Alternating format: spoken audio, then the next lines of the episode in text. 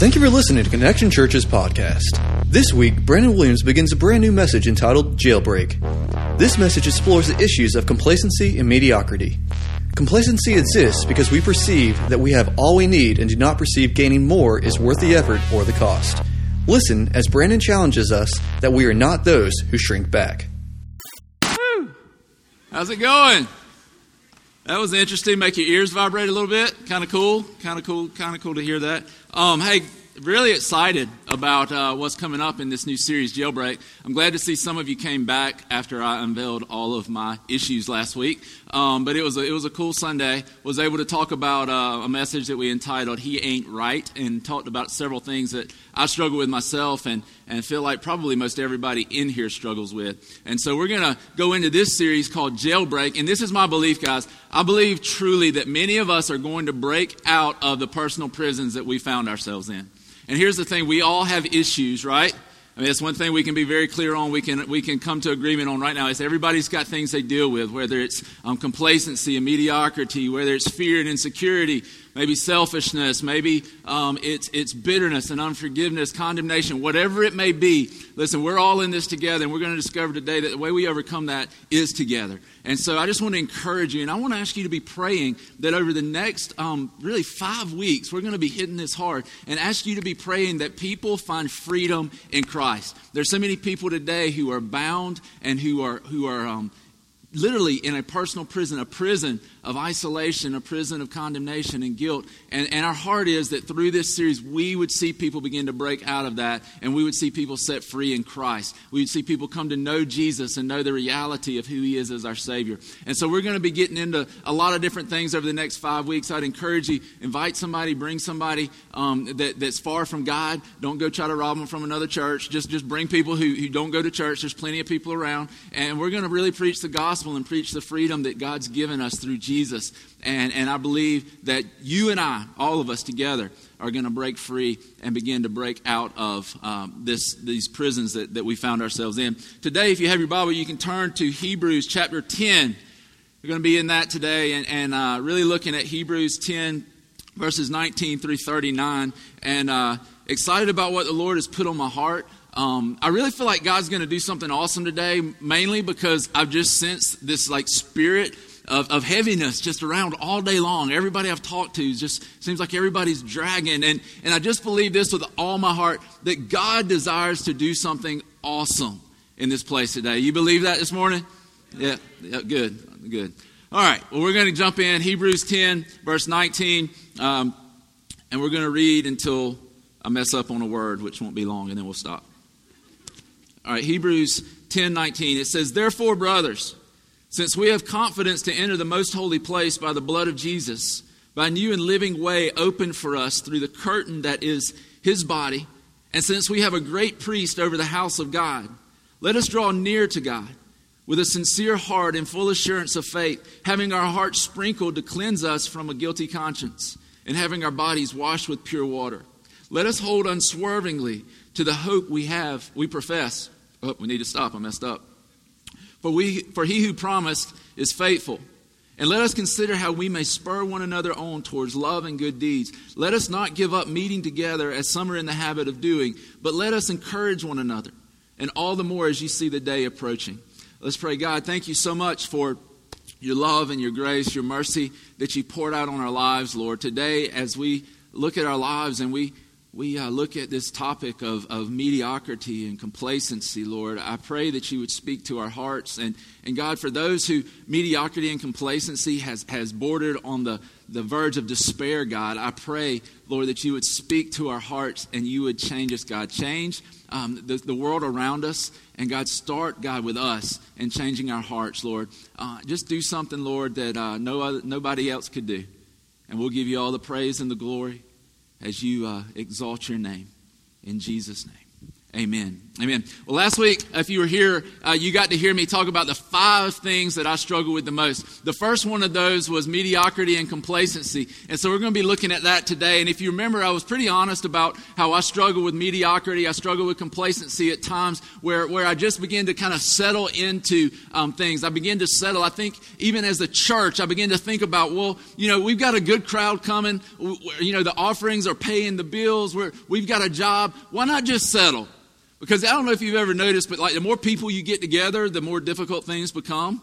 And, and the more more um, um, comments you hear, and the more things that happen, the more people you get together, the more the more stuff that comes up. And so part of me just goes, well, let's just settle. But here's the thing I realized is we weren't called to settle as a church.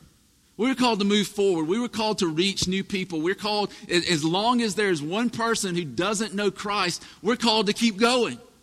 No matter what comes our way and no matter what happens, we know that Jesus has given us victory. And so we keep pressing on, we keep pushing ahead. I've been, been uh, you know, in places before where it was so easy to settle uh, with my family, with my wife. I know no other guy in here is guilty of that, right? But just settling with my wife, I mean, you know, we've been married for 10, 11 years. I mean, I feel like she's not going anywhere. You know? It's easy just to settle.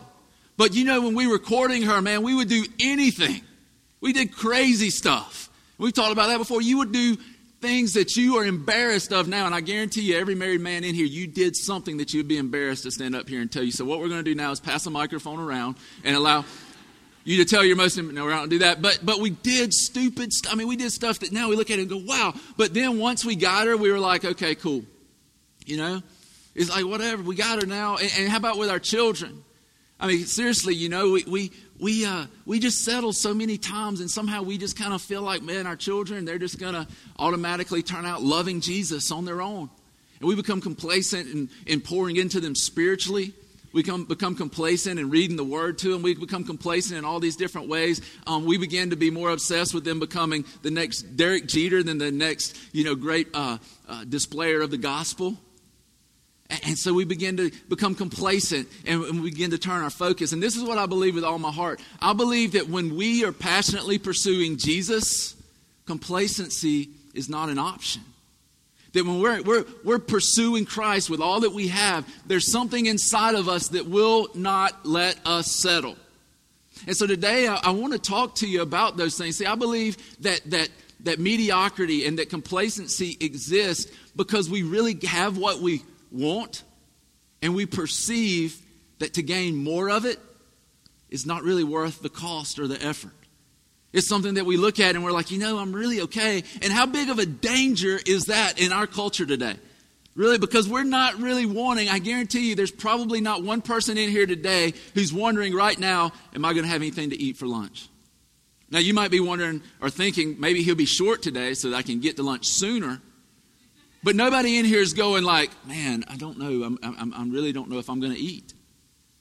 And so here's it's easy for us to begin to settle because we've got our external needs met. We've got, you know, the things that would really be crying out if there was our flesh would be crying out if we were hungry, if we were thirsty, if we didn't have clean water, our flesh would be crying out, but it's so easy for us to begin to settle when we've got those physical needs met. And it becomes like an anesthetic that, that masks and hides the spiritual need that we have for Christ. And so today I want to begin to look at that. I want to be talking about that with you some because the thing that I realize in here is that everybody in this room right now has a struggle with settling in some place. We've seen it before, man, where, where somebody's on the right path and then all of a sudden that they begin to stop guarding their heart. And the next thing you know, there's adultery in the marriage. Or, or they start stop guarding their eyes, and the next thing you know, they're in my office confessing an addiction to pornography. Or they quit guarding their heart, and, and, and the next thing you know, their, their kids are going off in another direction because nobody is really pouring anything spiritual into their lives. Or we bring them to church and we tell the youth pastor to raise them, right? Or, or we bring them to the kids' ministry, and that's the only time they hear the gospel. That's the only time that they hear anything about Jesus is when we push them off into the kids' ministry and hustle in here. And the thing I want to tell you guys is we all struggle with those types of things. And the reality of it is you and I, we we got to wake up.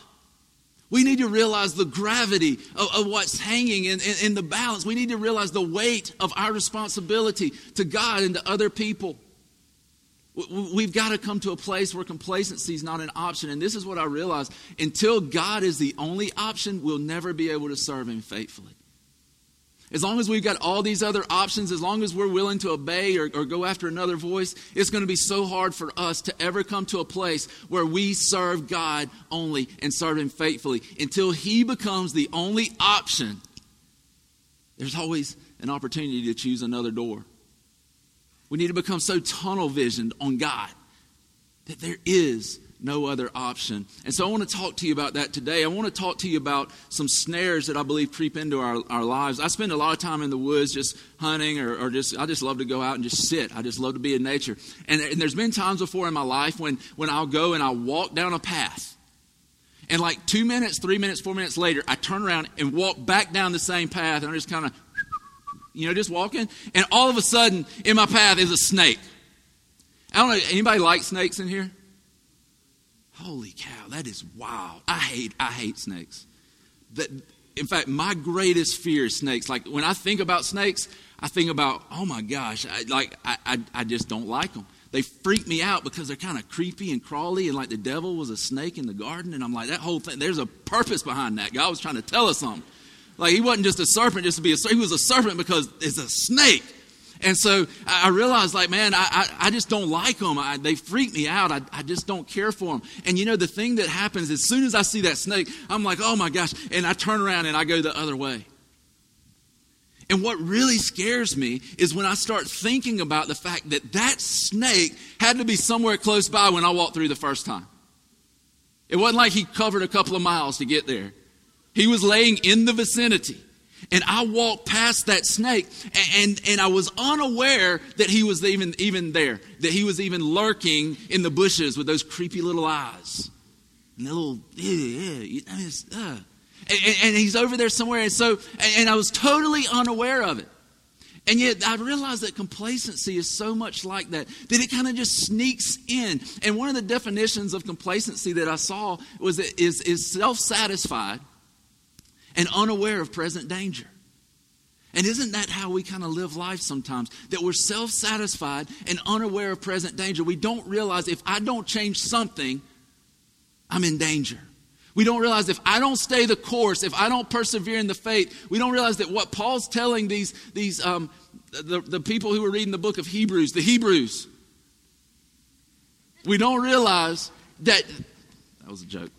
but we don't realize that if we don't keep our eyes on Christ, if we don't persevere in the faith, if we don't continue on, if we don't continue to strive, that there's going to be a point where we become complacent and we begin to drift away from God. And it comes in and it's real slick and it's real cunning. And, and I would even call it a snare. We become entrapped. All of a sudden, we wake up one day, and it's kind of like I talked about a few weeks ago, where you're in the in the ocean, and all of a sudden you look up, and you're like 200 yards down the beach, and you're like, "How did I get here?" And you slowly you begin to drift.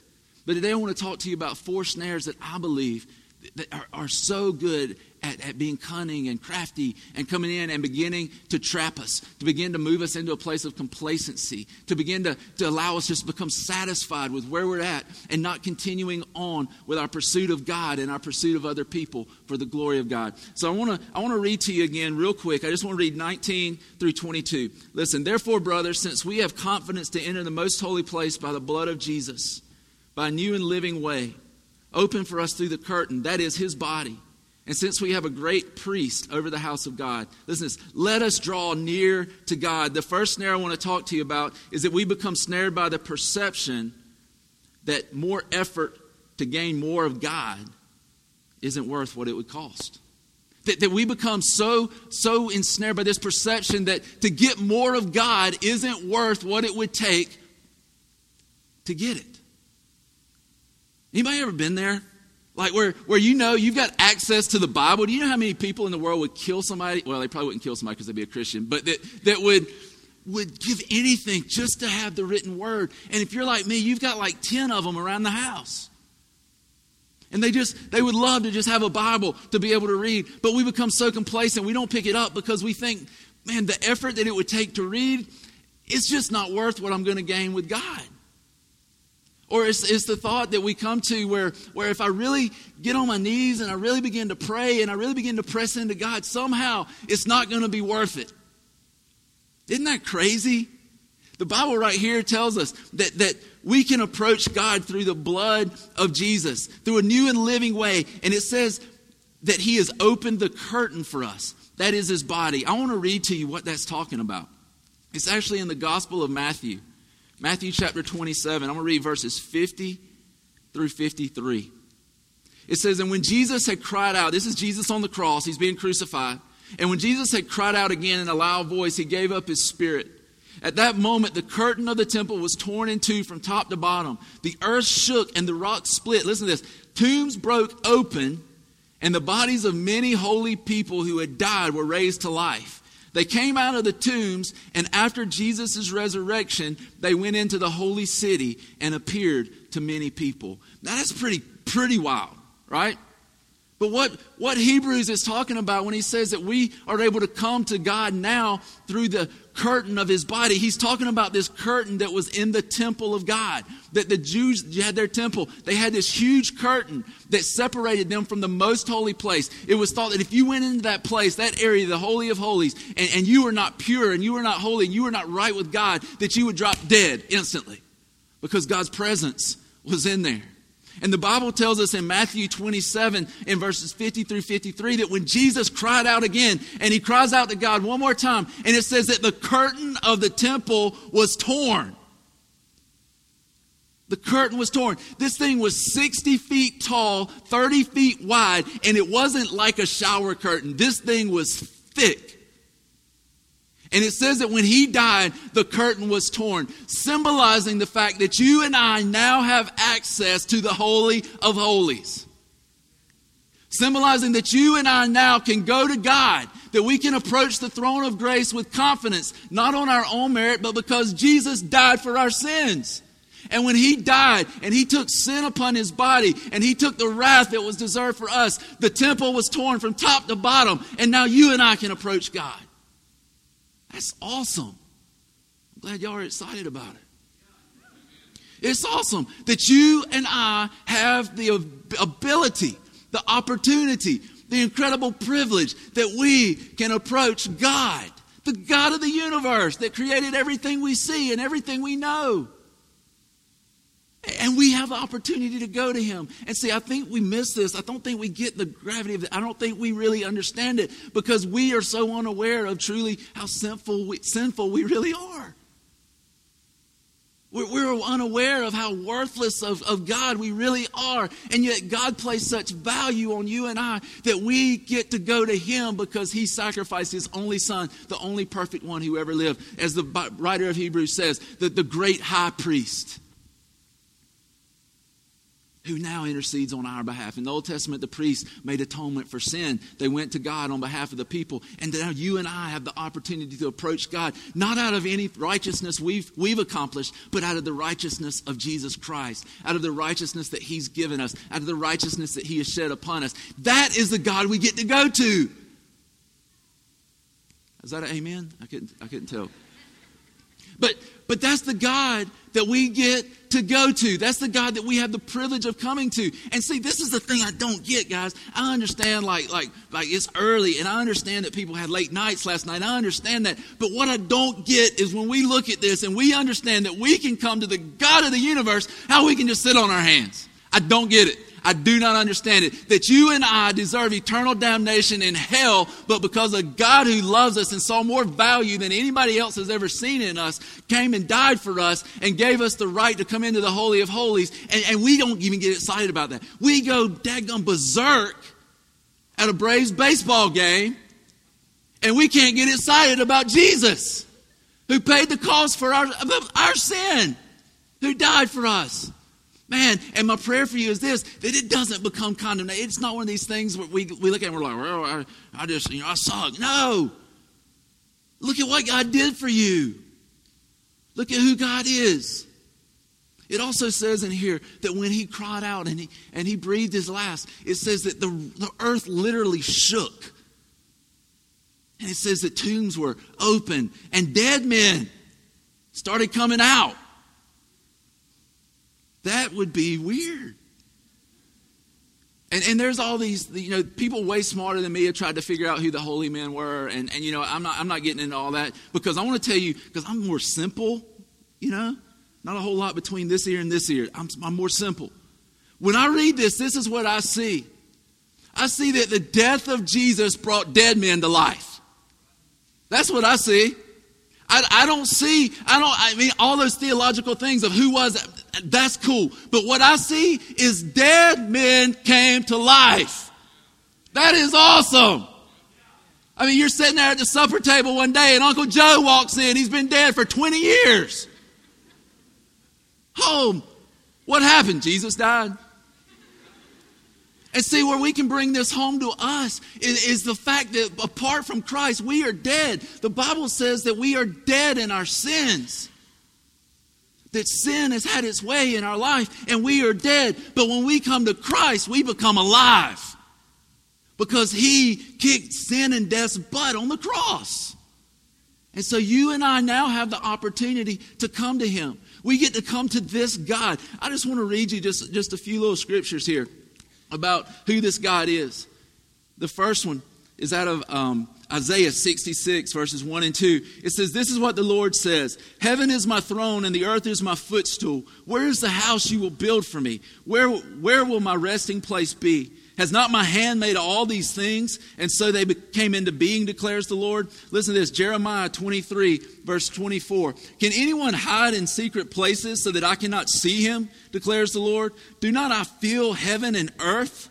declares the Lord. Listen to this in Psalm 8 1. It says, Our Lord, our God, how majestic is your name in all the earth. You have set your glory above the heavens. From the lips of children and infants you have obeyed or ordained praise because of your enemies to silence the foe and the avenger. You set your glory above the heavens. See, here's the thing that I want you to understand about all of these verses is heaven and earth can't contain our God. He is huge. No one has ever exhausted the wisdom, the knowledge, the glory of God's riches. He is our greatest gain. No one's ever exhausted that. Like nobody's ever pressed into God so much that God didn't have anything else to show them. Nobody's ever, God's never called you and said, What should I do in this situation? He never has. We will never exhaust the glory and the riches and the wisdom and the knowledge of God. We ought to keep pressing in because God's always got something new to show us. How many of you go out to, to like a fireworks show on the 4th of July? Yeah, some people go out there, like we go to Mill Creek and get stuck in an hour and a half long traffic jam almost every year. And we go out there, and you know what's so funny? It, it's like we, we're sitting there, we're watching the fireworks, and everybody's like, ooh, ah. And then people around you start trying to guess like what the shape is. They're like, oh, look at that. That's a bird. I'm like, no, it's not. It's just a bunch of lights. And it never fails. Like somebody's dog always freaks out. Every year we see a dog just hightailing across Mill Creek. It's like, vroom. Next time they saw him, he was like in Portal. He's gone, vroom. And, and just, just gone. And, and, we sit there and we're like, ooh, ah. And it's cool. And then you get to the grand finale. It's like, and all the kids are screaming like, you know, and, and it's awesome. I mean, it's cool. There's lights and it's, it's going off and, you know, and it's, it's awesome to go and witness it and see it and everything. But you know what I believe eternity is going to be like with God? For those of us who are in Christ, I believe it's going to be like the most magnificent fireworks show you've ever seen. It's if it's going to be the glory of God. Can you imagine that? Like for eternity, we're going to watch God. We're going to be with God. We're going to see God. And it's going to be this incredible experience of looking at God, and not even all of eternity could exhaust His magnificence and His glory. I believe it's going to be like when we, we're looking at God and we're like, oh, and we start to get up off of our face and we start to look back up. He's going to be like, how about this? And we're going to be like, oh, holy God. Holy God. And for eternity, it's going to be holy, holy, holy. God, I mean, it's going to be the greatest thing ever. We can't even imagine it. And see, here's the thing God wants to share that with us now. He's not just saying, just wait, just sit back, just, just puddle through life. I mean, I went into a time saver this morning to get a, a, a water and a granola bar, and I walked in and I was like, Mike, who died in here? Everybody walking around, like, I'm like, good morning. They're like, I'm like, how's it going? And then the lady, she asked me how I'm doing just because she has to. How are you? I'm like, man, I'm good. How are you? And I smile at her, actually, uh, to let her know I actually do care how she's doing. She's like, um, you know, and, and they don't, and I get so frustrated when I go to Walmart or the grocery store, and they're like, how are you? And I'm like, I'm great. How are you? And they don't answer me. Just grab them, bam, hit their head. No, I wouldn't do that, but that's what you, I mean, because you're like, I actually do care. But it's one of those things where God doesn't want us to just have to wait till eternity. God, man, He is our treasure now. He's worth everything now. And, and, and, to continue moving with God, to continue pushing forward with God, understanding and having confidence that this is going to be worth it. You're not going to get to the end of your life having served God and be like, oh, well, I wish I hadn't done that. He is worth it. And we'll never exhaust the riches of who He is. We'll never get to a place where we've done it all, we've seen it all. God's got nothing new to show us. We got to begin to press into Him. Listen to this number two we become snared by a behavior gospel that's non invasive, which, just to let you know, is no gospel at all, actually. Listen to this in Hebrews. We'll read verse 22 to you, the whole thing. It says, Let us draw near to God with a sincere heart and full assurance of faith, having our hearts sprinkled to cleanse us from a guilty conscience and having our bodies washed with pure water. Back when I was in medical school, we were studying. Um, what are y'all laughing about? I said medical. I'm just. Of course, I wasn't in medical school, but this week I was reading up on some stuff, and, and the thought of like, what is non-invasive surgery? So I went and I actually Googled it, and, and I'm pretty much ready to do some non-invasive surgery now after reading up on it. But but I looked at it, and you know what it said? It said any surgery that does not break the skin. And it hit me. I was like, that's kind of like the way church is for a lot of people. It's really surface oriented so much that we get into this snare, we get caught by this thing where we begin to think that the gospel is about altering our behavior when it is really about the alteration of our heart. And so we come to church and we dress all up, and it's so funny to me how people get mad because I come to church in jeans. I'm like, Really? Let's start listing out some things about you. I don't really do that, but but it's tempting. And I'm like, it's not about this exterior. This is going away. It's about what's on the inside.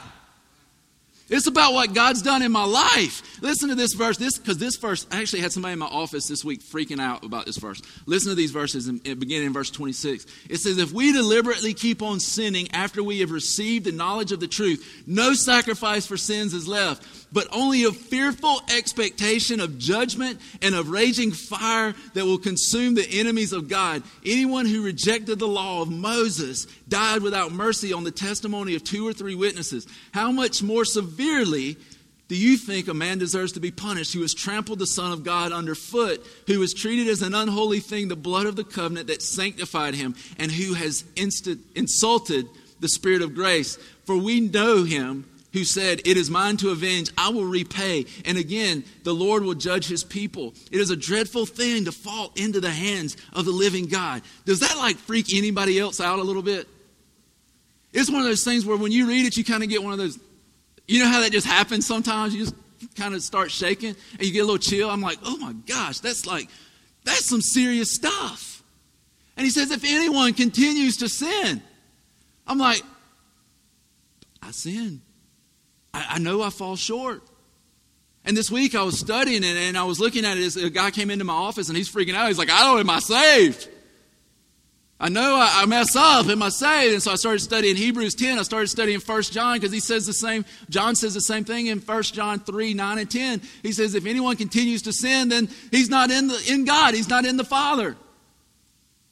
And I'm like, what in the world is going on? And as I begin to study it, what I begin to realize is that God is telling us, like, the one constant about the Christian life is continuous change. We cannot continue in the same patterns, in the same rut, if we're in Christ, because Christ pushes us, Christ moves us forward. Christ causes us to be changed. The Bible says that He's changing us from glory to glory. And so the lie that we can sit in church for 30, 40, 50 years, regardless of what we wear, regardless of the songs we sing, regardless of what denomination we are, regardless of what church we go to, and not be changed by the gospel is a lie. It is a lie. And this is the thing I vow to you. I will tell you the truth because I'm not going to stand before a holy God who looks at me and goes, Those people are in hell because you didn't tell them. The gospel that's non invasive does not exist. In fact, Jesus died so that our hearts could be changed. Jesus died so that we could become new people, new creations, that our life literally begins to have a different trajectory. And my question today would be when did Jesus change your life? When did Jesus change your heart? When did it go from non invasive, like most of us grew up with, going to Sunday school and playing pin the tail on Jesus? Or, or going to church and singing songs you can't understand what they're saying, but praise God we sang a song. When did, when did we go from that to a place where God reaches into our chest, pulls out our old heart, and puts a new one in? When did it happen? It's so funny to me. We, we go through this and we're just moving along in the same patterns and the same things, and we really believe that the God of the universe lives inside of us. I don't think so. Because one thing that is constant with children of God is change. We ought to be able to look back over our last year and look at it and go, you know, God brought me from that. God's delivered me from that. God is delivering me from that. God's working this out through me. Because He's a holy God who is awesome. The heavens, the heavens and earth cannot contain Him. And, and He offers us the opportunity to come to Him and for Him to reach in and do some heart surgery that, that we can't do on our own. We try to adjust the outside. God wants to absolutely contain the inside. I believe this with all my heart that heart change equals life change. It always happens that way. I remember um, there's been several times this has happened to me, and it may have happened to y'all. I think it happens when I drink too much coffee and I get like this. But, but have y'all ever had that eye twitch thing that goes on? That's aggravating, isn't it? Because you're sitting there and nobody else can really see it. It's like just a little bitty muscle and it's twitching, but you're talking to somebody and you feel like you're like this the whole time. And you're trying to stop it and you can't. And so you try to you try to get where it'll stop and it won't. And it's still twitching. It's just twitching, just twitching, just twitching. And you can't stop it. And that's how it is with you and I when we begin to try to do things to, to, to, to change our behavior apart from Christ. We can't change it. We can't stop it. But Jesus can. And when we begin to move into the place of the Holy of Holies with God because Jesus tore the temple, because we're not going to become complacent people, because we're going to continue to push forward. You know what? It doesn't matter what happened yesterday. I'm going to get up today and I'm going to begin to live for God again. And it doesn't matter that my wife and I, we had a little spat last night. You know what? I'm not going to let the sun go down on my anger. I'm going to be a man and I'm going to go and tell my wife, I'm sorry, I love you. I, I screwed up. And so we continue to move forward, and God's working in our lives, and He's working things out in our lives, and we begin to, to, to, press into Him more. And our hearts begin to change more, and we begin to become more and more like Christ. And I believe this with all my heart that, that as we press into God, God begins to change us. And the one thing that is constant in the Christian life is that we are constantly made more in the likeness of Jesus. What a privilege! We look at it as like, well, I can't do this anymore. I can't. No, no, no, no, no, no, no, no, no, no, no, no, no. You're looking at the symptom. We need to be looking at the cure. And that's Jesus. That is Jesus. It's not about what you can't do, it's about what you get to do. We come to Jesus like he's a like he's a burden. Like, dad gum, I gotta read the Bible. I gotta read about the God of the universe that created everything. Really? It's our privilege. We have the opportunity to continue pressing in, moving with God, and allowing Him to change our heart. And why would we not want to be changed? We established last week that all of us have major issues. Would we not want to be changed by God to become more like Him? I do. I, I pray that. I, I, was. I prayed that all week this week. God, I, I realize that in this area, I can be the chief of sinners. I am the chief of sinners. Do something in my heart, Lord. Don't let me settle, but keep me moving forward with you. It always pays off. The third one, let's read verse 23. Let us hold unswervingly to the hope we profess, for he who promised is faithful. He says, Let us hold unswervingly to the hope we profess. Here's, here's number three. Let me read it to you, then we'll talk about it. Is that we become snared by a pursuit of perfection rather than being obsessed with pursuing the one who is perfect. We become obsessed with this pursuit of perfection instead of becoming obsessed with pursuing the one who is perfect and can make us perfect. And, and I look at this, and so many times I see Christians who the thing that they're pursuing is to get one more thing out of their life. Or, or to get one more thing in their life. And you know, the bottom line is this if you've got Jesus in your life, that's it. That is it. He is the one who works out righteousness in you. Now, it's not like you can just sit around and go, okay, God, do it to me. We've got our responsibility in it. But the bottom line is, our responsibility is to pursue the one who's perfect. And this is a thing that I know. We, we ought to want to do things with excellence. We ought to want to do things with perfection because we serve a God who is magnificent, who is excellent, who is perfect himself, and who has promised us that if we'll pursue him, he'll begin to work that out in us. What an awesome opportunity that you and I have, that, that we can begin to pursue Him. But so many times I see us falling into this trap where we begin to pursue perfection. And see, I see this misunderstanding in church all the time because we'll have people come in and they're like, well, your service is just too smooth. It just goes together too well. I'm like, so crappy is more spiritual? Your band's too good. Well, let's get a banjo and somebody that's never played it before and see, and, and I'm like, really?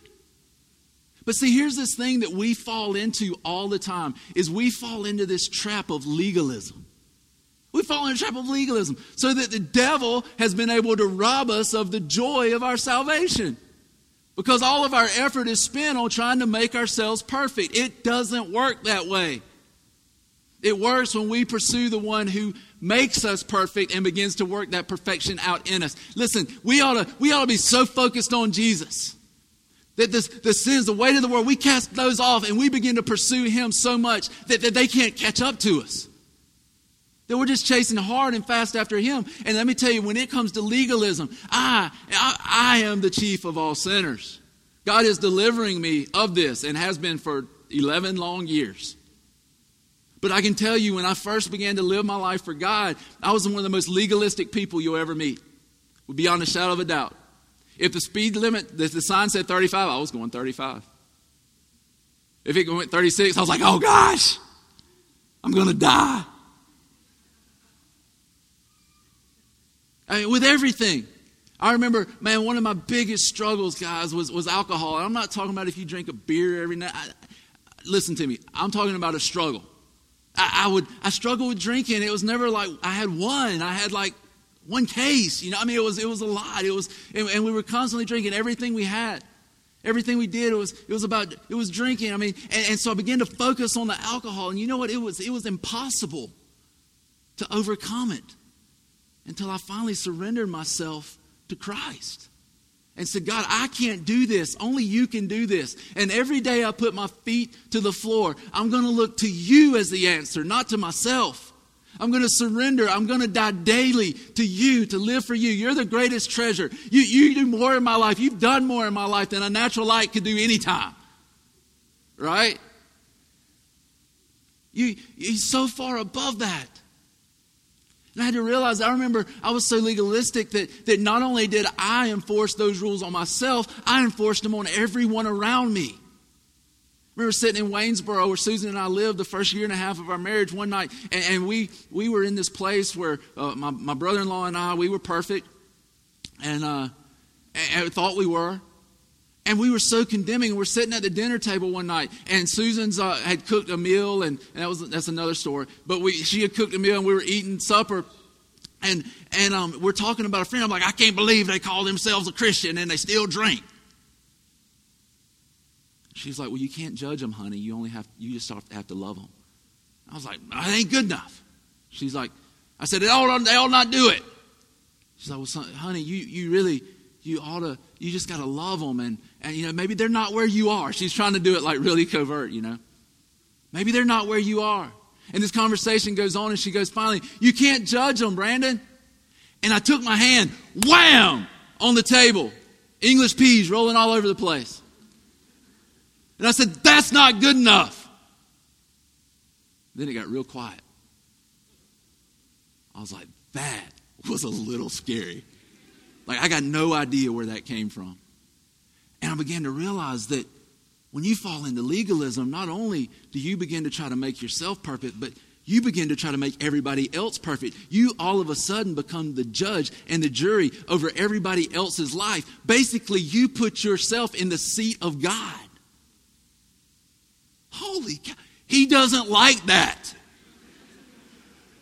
He is the only person in this church who has the right to walk in and go, You're in my seat. The only person. If God says you're in my seat, you need to move. I don't want to be the one who's sitting in God's seat. I mean, we just read about God, right? I mean, he's, he's, huge, he's awesome, he's massive. And, and yet, and, and, so we get to this place, and, and we're so condemning, so judgmental. And I finally got to that place where that night when I hit my hand on the table, it was like, it was just, whoa, something's got to change. And you know, not only was I miserable, but everybody around me was miserable. I was killing everybody. I was like a plague. We had a little group. It was only Chad and I after a while, my brother in law after a while, because everybody else left. And finally, one night, we had a guy walk in and he looks at us and he goes, Y'all know what John 3 16 says? And we're like, Of course we do. We're perfect.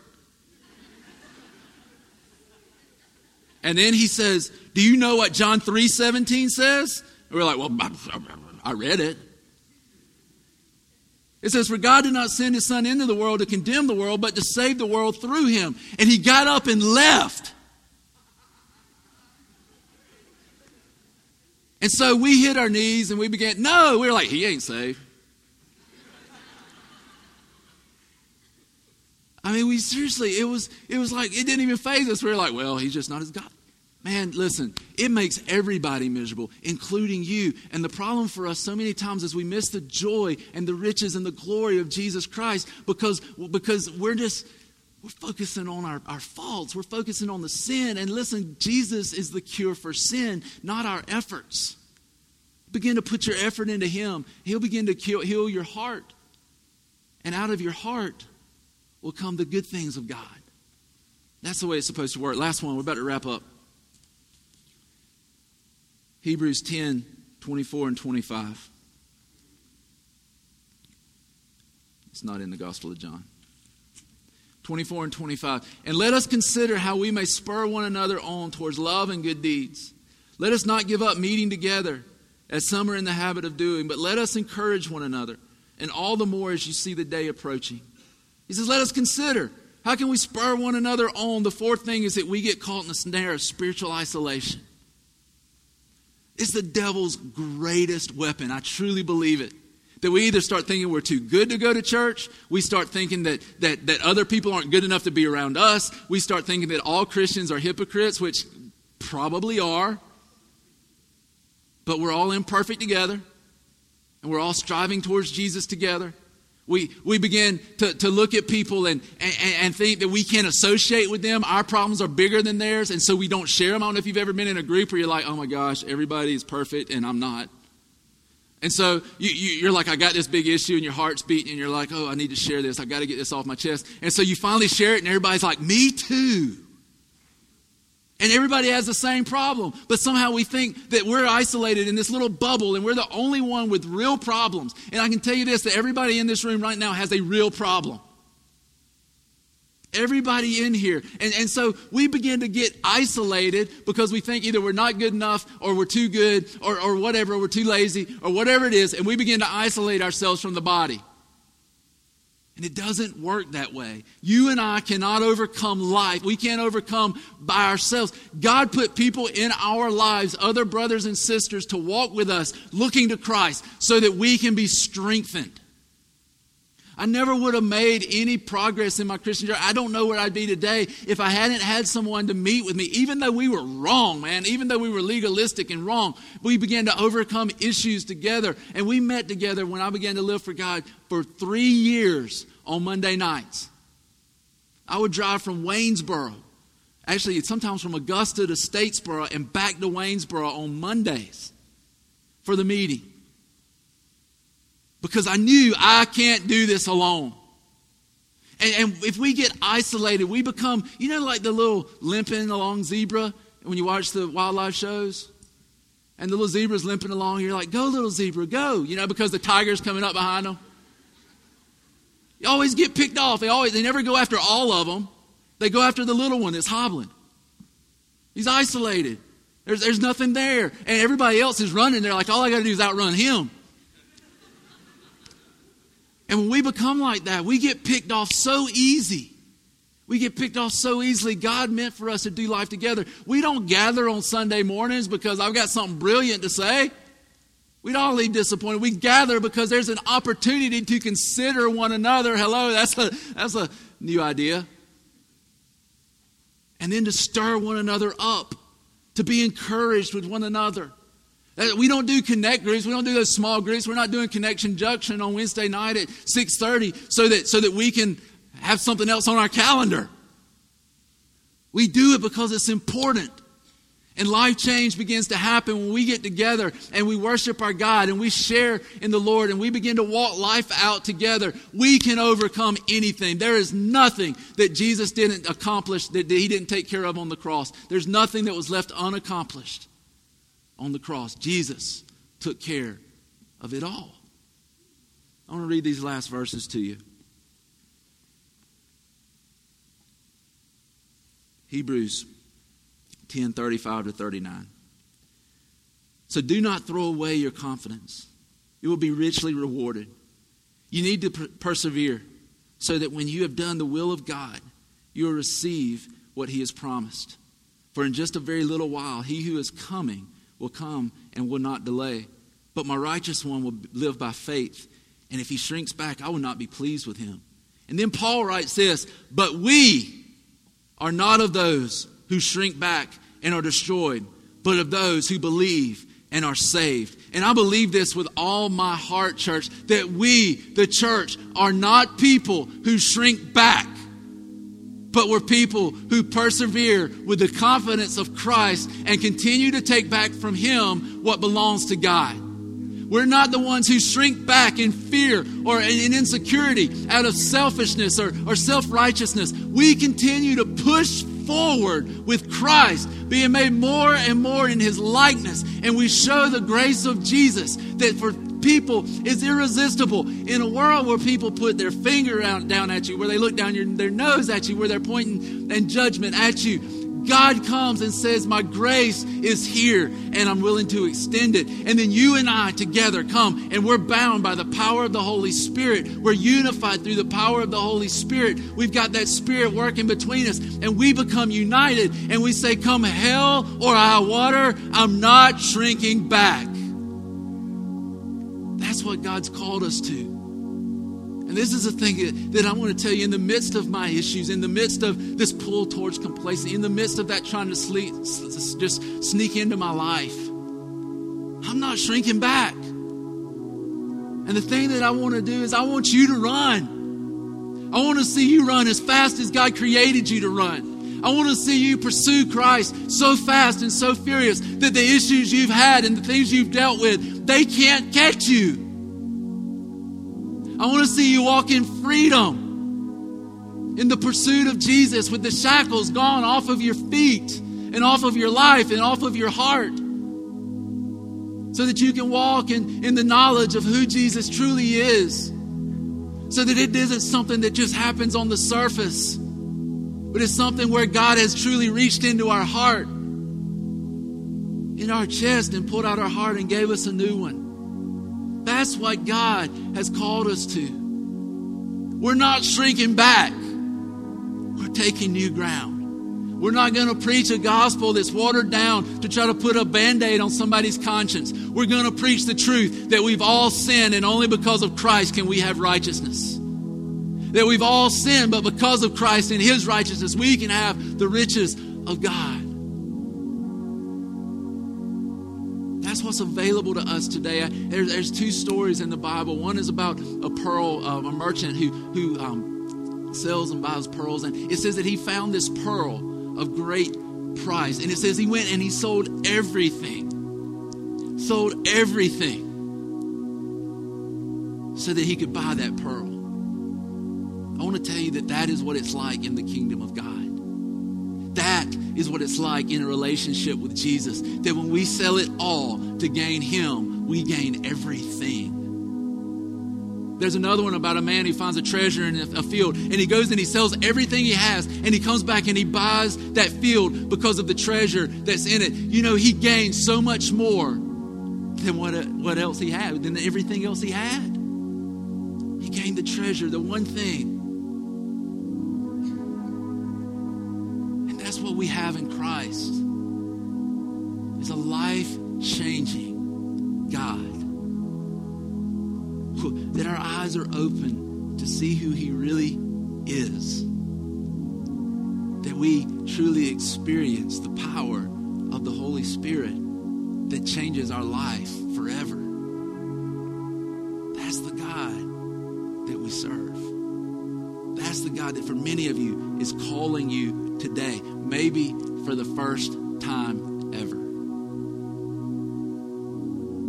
Maybe for the first time ever, you're hearing the voice in your head. You know what's funny?